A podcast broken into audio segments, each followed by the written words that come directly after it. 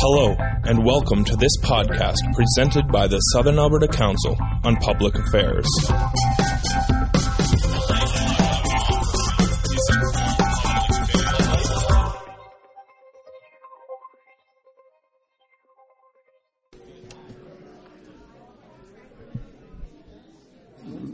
Good morning, uh, everyone.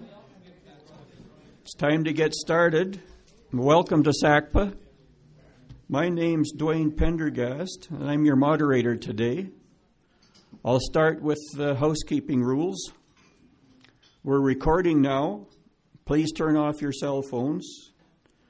There's a basket on your table to collect the $11 lunch payment. And can you have someone check the total so we can pick it up? And I remind everyone that SACP is a volunteer nonprofit association. We rely on membership fees and other contributions to do our work. Uh, memberships are available from Lisa right here. We particularly thank the University of Lethbridge and the Herald for support and notice distribution, Country Kitchen Catering for hosting lunch so ably, well, maybe not so ably for a little while today. Sorry. Shaw TV for broadcasting our sessions on Sunday, CKXU for live radio, and all Lethbridge media for coverage of our events. For newcomers, I note we start with a 25 to 30 minute presentation, then we have lunch, then a 30 minute question period starting about 1 o'clock. Now I'd like to introduce our topic for today. Several years ago, I worked in the climate change greenhouse gas management business.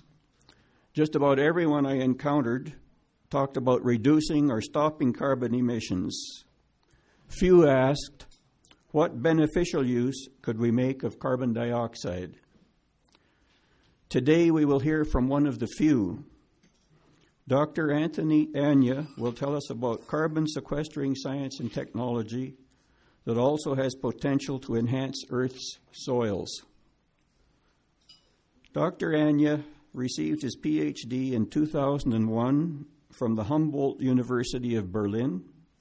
He's now with Alberta Innovates Technology Futures and is lead scientist and manager of the Bioresource Technologies Business Unit.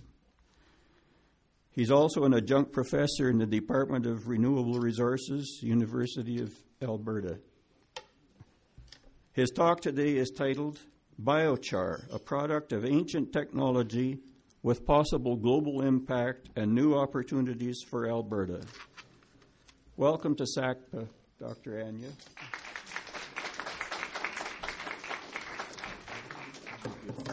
Yeah. yeah. Thank you, Dwayne. And thank you, everyone, for giving me the opportunity to speak to you today before your lunch. I hope that by the time I'm done, uh, you will not regret coming to listen to me in between your lunch this afternoon. Dwayne mentioned that I work for Alberta Innovates Technology Futures, and I'm not sure that many of you are aware of what this organization is.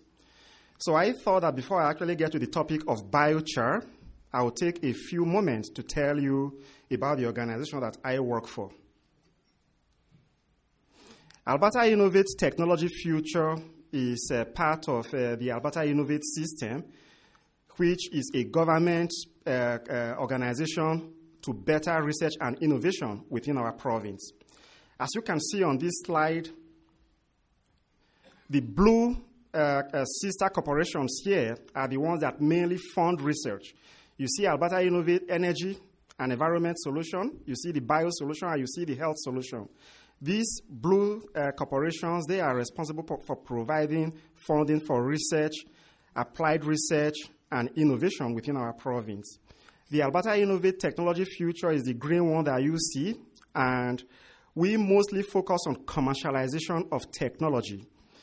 We have divisions responsible for providing money to businesses to do technology demonstration and commercialization.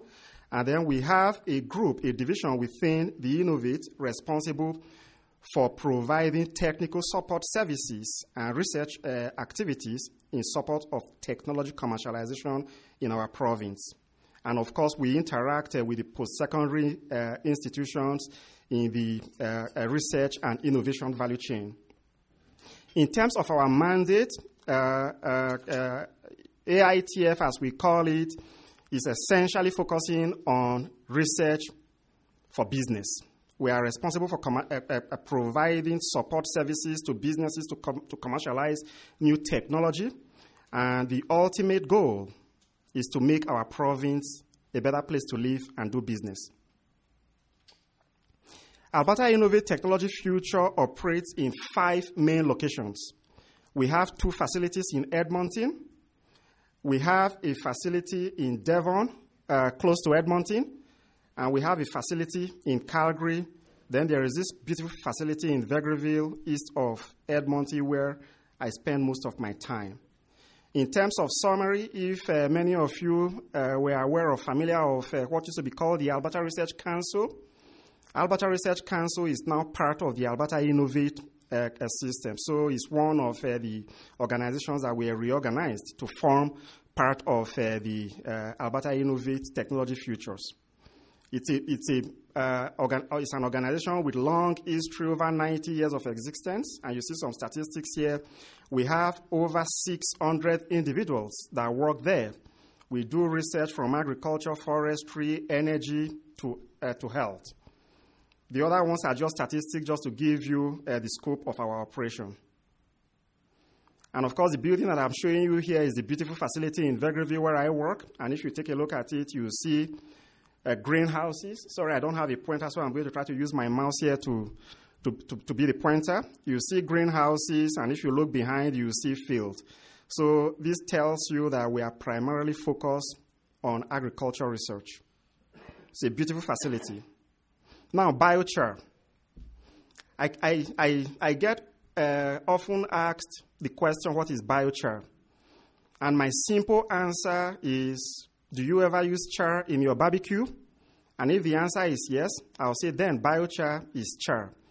When you use char for agriculture and environmental purposes, we give it a fancy name, biochar.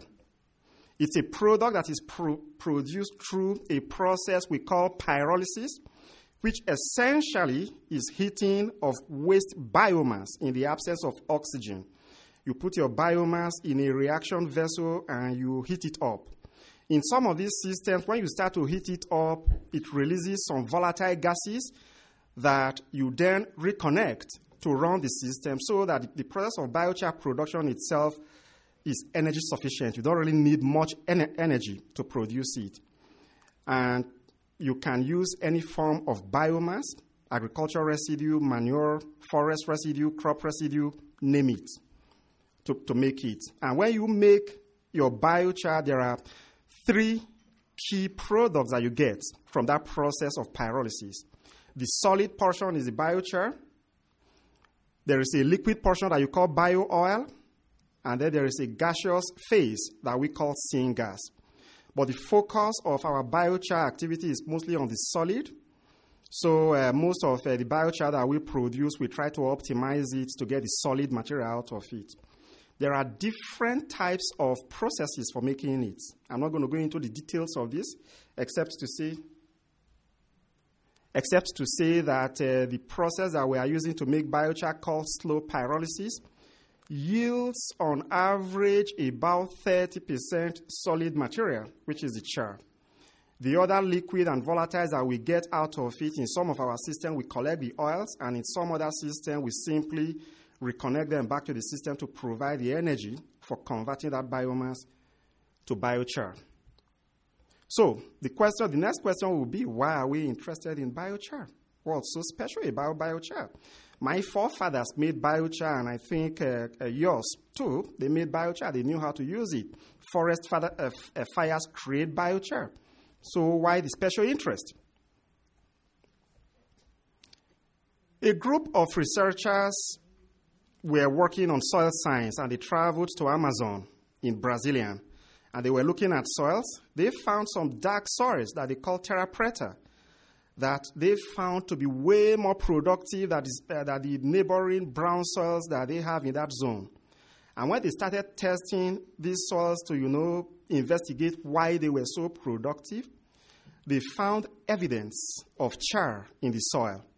So that opened the whole world of looking at what biochar does in soil. On this slide, I'm showing some summary. It's just a few of the good things that biochar can do for our soils. It improves the water holding capacity of soil. So if you have dry soils and you put biochar, they are going to hold water a bit better. It improves uh, fertilizer use efficiency because they bind to fertilizer instead of allowing fertilizer to leach out. They hold it a bit better. And of course, they reduce the runoff of your fertilizer. It's, it's clear that, you know, if you apply fertilizer, about 50 to 75% of the fertilizer that we apply is leached or simply volatilized, uh, volatilized yeah. By using biochar, you can uh, make this fertilizer a bit more efficient. And of course, it creates a better environment, it improves the properties of soil, makes the microorganisms and organisms living in the soil to feel better. If you take a look at these slides, these ones, unfortunately, we're not taken in, a, in our province here. This uh, black one is uh, an example of that terra preta soil that I talked about in the Amazon. And you are looking at it here is just uh, to demonstrate. If you grow crops, uh, this corn on this brown soil here, you see the yields, you put it on a very rich soil containing biochar, you see what it does. And you see this gentleman here is excited about the yield he's getting on his biochar. He's putting there biochar and nitrogen. And he say, oh, I'm getting, you know, very, very high yields. Reported yields globally can be zero up to 200, depending on the soil that you are using in it. Biochar is not made for all soils because if you already have very, very rich soils and you put biochar, you are likely not going to get the yield evidence that many people have reported. But if you have poor soils and you put biochar, then of course you can get very, very uh, high yields out of it. At the Alberta Innovate Technology Futures, we've been experimenting with biochar for over six years. Our initial focus was developing biochar application for horticultural uses. So we have experimented with biochar, made biochar out of wheat straw, or sludge material, out of any biomass that you can think of, and we've used it to grow crops in the greenhouse. If many of you are familiar with greenhouse growing of crops using what we call the hydroponic system, you'll find that they use these bags that are coconut coir. Those bags or coconut coir comes from Asian countries, most of them Sri Lanka.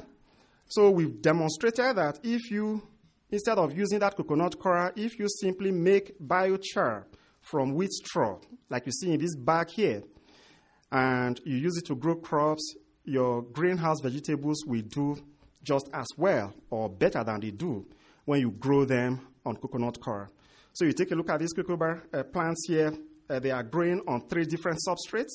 You have the biochar, uh, I think, uh, to, to my right. And of course, you have sawdust in the middle, and then you have the coconut coir uh, to the left. You find that the biochar, the ones growing on biochar, you see how healthy looking they are. They are very, very happy.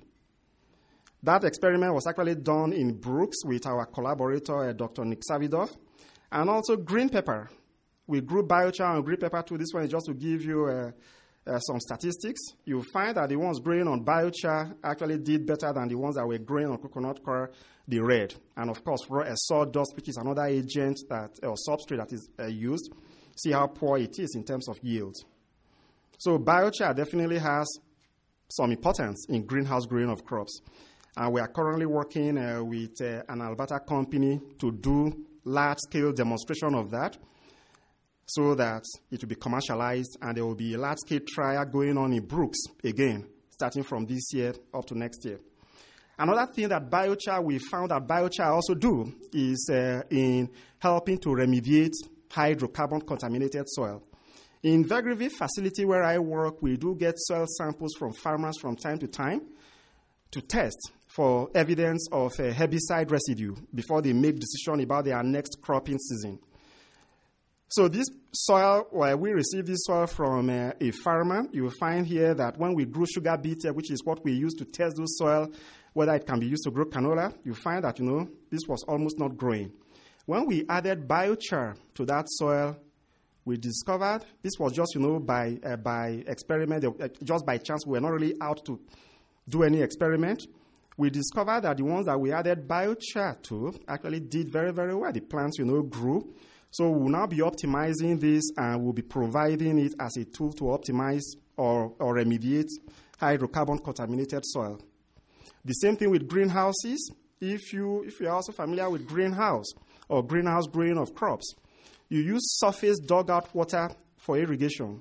And at times, if you don't filter that water, you can suffer uh, herbicide damage because of residue from agricultural activities as well as, uh, as a municipal spray they get in our waterways. If you just simply take that water and use it to water your crops in the greenhouse, you can experience this kind of damage that you are seeing on my, on my right hand side.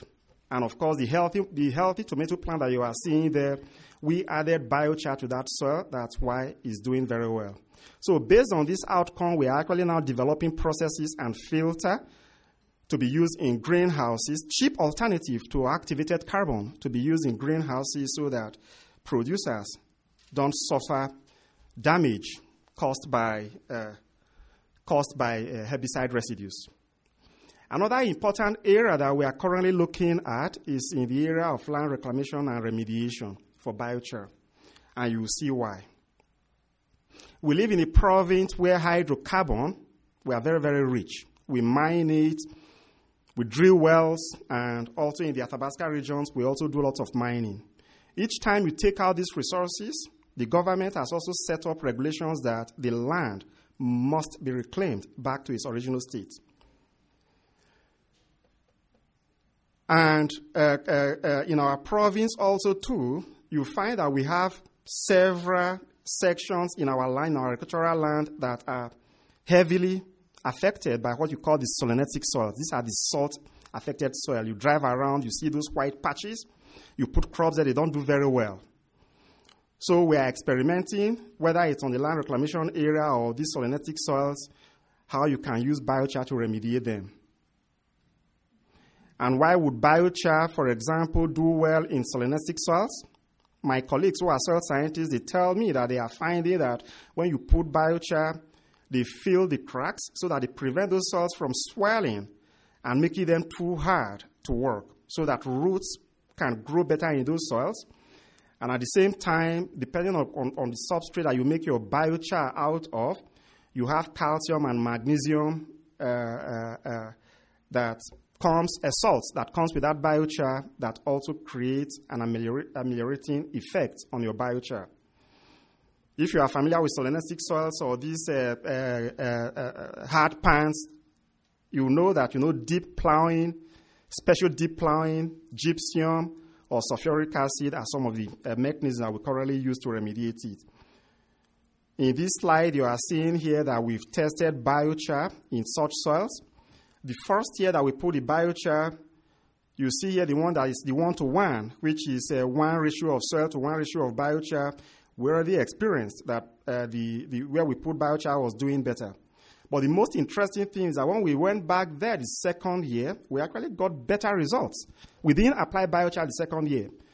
From the effects of the biochar that we applied the first year, we actually got better results. Crops were doing better. If you look at it, uh, sorry, these pictures are not very clear, but you see here that you know you have more biomass here than you have for the one where is the deep trench or just you didn't do anything. So biochar is definitely doing something there. We're going back there again. Uh, we've gone back there again this year, and we are currently analyze, analyzing the results from that experiment, the third year.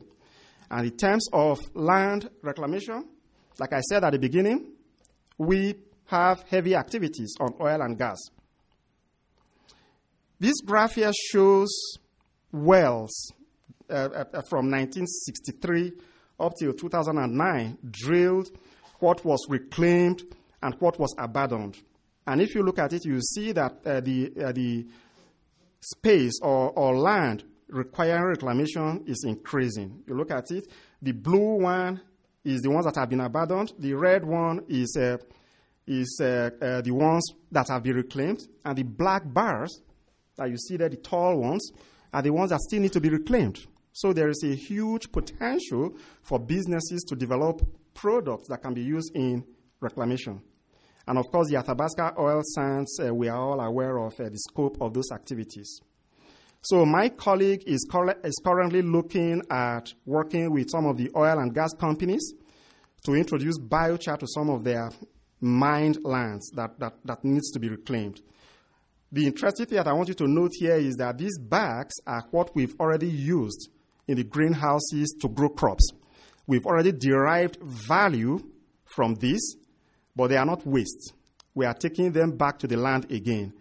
And uh, the pictures uh, that my colleague was showing me earlier this week are showing very, very positive results from that biochar, spent biochar that we've already used to grow crops in the greenhouse. Dwayne talked about carbon sequestration when he was doing the introduction. I don't know how many of us who are familiar with uh, the 2008 climate change strategy that our province put out there, because we emit lots of CO2 as part of, as part of our hydrocarbon businesses that we do. And because we do that, the province is also very, very sensitive and they want to do things to mitigate or reduce the amount of CO2 that go into the atmosphere. You hear about CCS, carbon capture and storage, where you essentially capture CO2 from the point source where it's being released, pump it in geological formations. But we think that there is another alternative, and that alternative is called biochar, and I'll tell you why. Through the process of pyrolysis that I talked at the beginning of my talk, if you make that biochar, the, the, the, okay, let me take a step back. Every biomass is the product of photosynthesis. If you cut it down and you do nothing to it, the carbon that it captures during photosynthesis goes back to the atmosphere. It decomposes. But if you take uh, uh, that biomass and you make biochar out of it, in this next slide, so this is the, this is the regular process, the carbon cycle. Decomposition, return your carbon uh, uh, dioxide back to the atmosphere that is captured during the process of photosynthesis. If you take that and you take it through the process of pyrolysis, you are locking up a portion of that carbon that ordinarily would have gone back to the atmosphere in that black substance that we call biochar. And if you pull that back in soil, we believe that you are storing carbon in the soil or you are sequestering carbon. How long do you sequester this carbon? If you take a look at this next graph from uh, one of the prominent researchers of biochar at the University of Cornell, you see here we put a question mark. This is the default. Do nothing to your biomass, it decomposes back to the atmosphere, releases all the CO2 within two to five years, depend, depending on the density of the biomass. And if you pyrolyze it or make biochar out of it, about 50% of the original volume is locked up. You see, nothing is happening. But for how long, we are not sure. Don't worry to read this. I only just want to point you out there that scientists are also beginning to experiment for how long, to answer that question of how long. And what they have done here using uh, some uh, carbon isotope dating, they are showing that this carbon anywhere from 650 years to over a thousand years. I've also actually seen some reports that are talking about, you know, 3,000, you know, 2,000 years is locked up. That to me is carbon sequestration. And if you are taking some of that carbon away and putting it in soil, improving your crop production and locking up that carbon away, I think we are having a cheaper alternative to sequester carbon while we better our lives. And at the same time, ex- experiments are also showing this one was done in New Zealand. They are finding that if they put biochar on some of their grazing land, that the emission of N2O, which is also a very, very potent greenhouse gas, was reduced by as much as 70%. So not only is carbon being stored through putting biochar in your soil, but by also putting it in land like where you have your urine, your, your, your grazing land, you are also able to decrease biochar, uh, decrease uh, emission. But I've told you just the good stories. There are still things that we need to know about biochar. Questions that you also get from people also if you tell them, you know, to do biochar and put in their soil for farmland or for reclamation is, what is the economics? Am I going to make money doing it? So, part of the activities that we are also doing is working to address that question by optimizing technology and by looking for the right sources of biomass that you will use for it. Then there is the question of quality, because if biochar is not made right, you can end up causing problems instead of solving problems. Then, of course, you know, then of course, how long will that biochar stay in soils? I talked about it before, experiments are showing, but none of that has been done here, so we don't know how long the biochar is going to be in the soil. And of course, policies are currently not there to make biochar use in our soil a wide uh, spread activity. There are also issues of contaminants. You have issues that people are concerned that if you make biochar a widely used application, that you may be removing residues from cropland. We all know the benefits of residues. If you harvest your crop and you really leave some of it back, back in the soil, you know what it does to your soil. And of course, if you don't make biochar using the right technology, you might end up actually releasing more greenhouse gases than you were trying to solve. So, to address some of those gaps and concerns, we uh, uh, got together with our partners and we started something called the Alberta Biochar Program. These are the partners. I don't want to, you know, uh, go because I think my time is beginning to run out. But you know, it's good to know that Alberta Biochar Program, the purpose is to help small and medium-sized companies and entrepreneurs to deliver new products out of biochar, make money doing biochar, create a platform for them to be able to do that, and support them through the Alberta Innovate system from that concept formation all the way through to commercialization and markets.